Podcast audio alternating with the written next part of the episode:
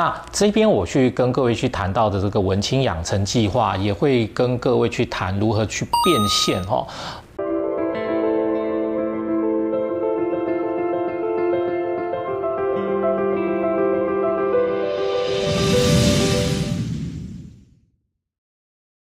我想呢，可能跟大家聊所谓的文青养成计划这件事情呢，前面开头的片头的时候来讲话，大家可能会觉得说，哎，文青养成计划为什么感觉上是这么样子的吸睛哈？那也就是因为聚焦在上面哈这六个字哈。那吸睛的原因是什么呢？也就是大家对于市场上的一些话题性、一些典故也好，或者是你所看到的其他的一些文字、影像、画面等等各方面的一些素材，所产生对于诶这个视频产生的一些兴趣哈。那当然要跟各位讲说，这个文青养成计划。为什么会吸引你？可能有一些的因素跟曾经的一些经验一定是有所关系的哈。呃，网络上面有很多可能就是说，呃，特别是旅游的一些议题。如果说你是喜欢这种吃喝玩乐，或者是在媒体上面，那你一定会关注美食的一些议题哈。但今天你对于文青养成计划会有兴趣的话呢，一定是你自己本身也有嗯。文青的特质啊，这个文青的特质诱因在哪里呢？也就是我们有时候会谈到的，就是呃目的性。今天的这个目的性在哪里呢？你可能对于文青这两个字被引诱了进来，那。也就是说，你之前的经验对于这个文青这个部分，那你想要成为文青，文青又怎么样去养成呢？这边在跟各位所说的这个文青养成计划，要计划些什么东西啊？那计划包括就是说，一定是有目的的，你要走到哪一个点啊？今天你要下到高雄去，有很多的方法，坐高铁也好，或者是坐。客运啊，那或者是坐火车，甚至连走路、骑脚踏车都可以到。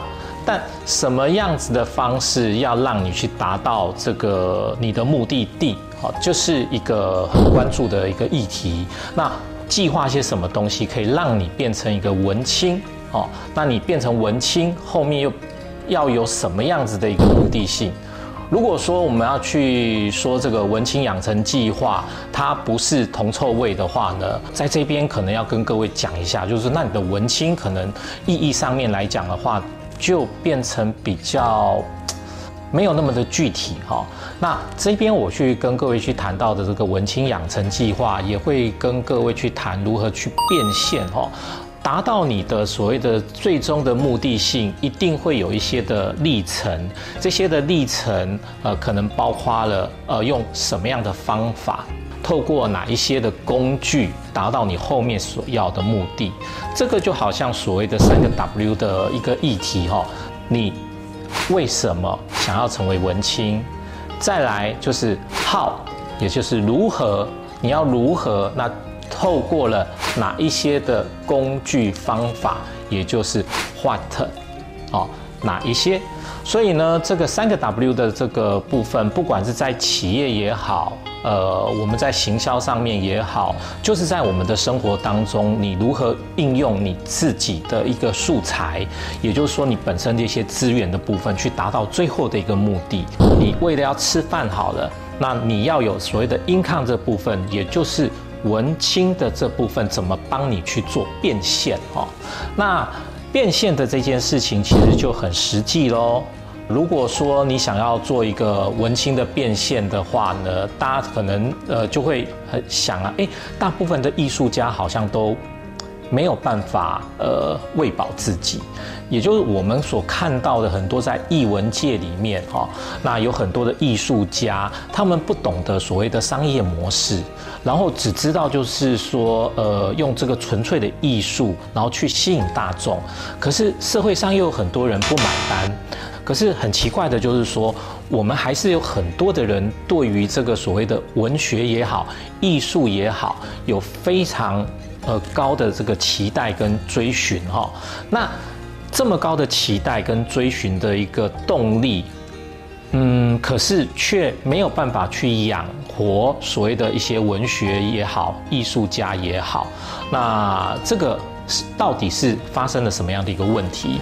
这个部分我们可以就是说去做一个更深层的一些探讨。所以在文青养成的计划的后面的部分，我会再跟各位去讨论到实际上的一些部分，也就是文青，它会跟所谓的文字也好，那也会跟所谓的品牌，然后还有一些创意的部分，哈。后续来讲的话，当然就是说在这个创意的部分来讲的话，会跟各位的去谈。很高兴，那个大家可以。透过这样一个视频，先接触所谓的文青养成计划。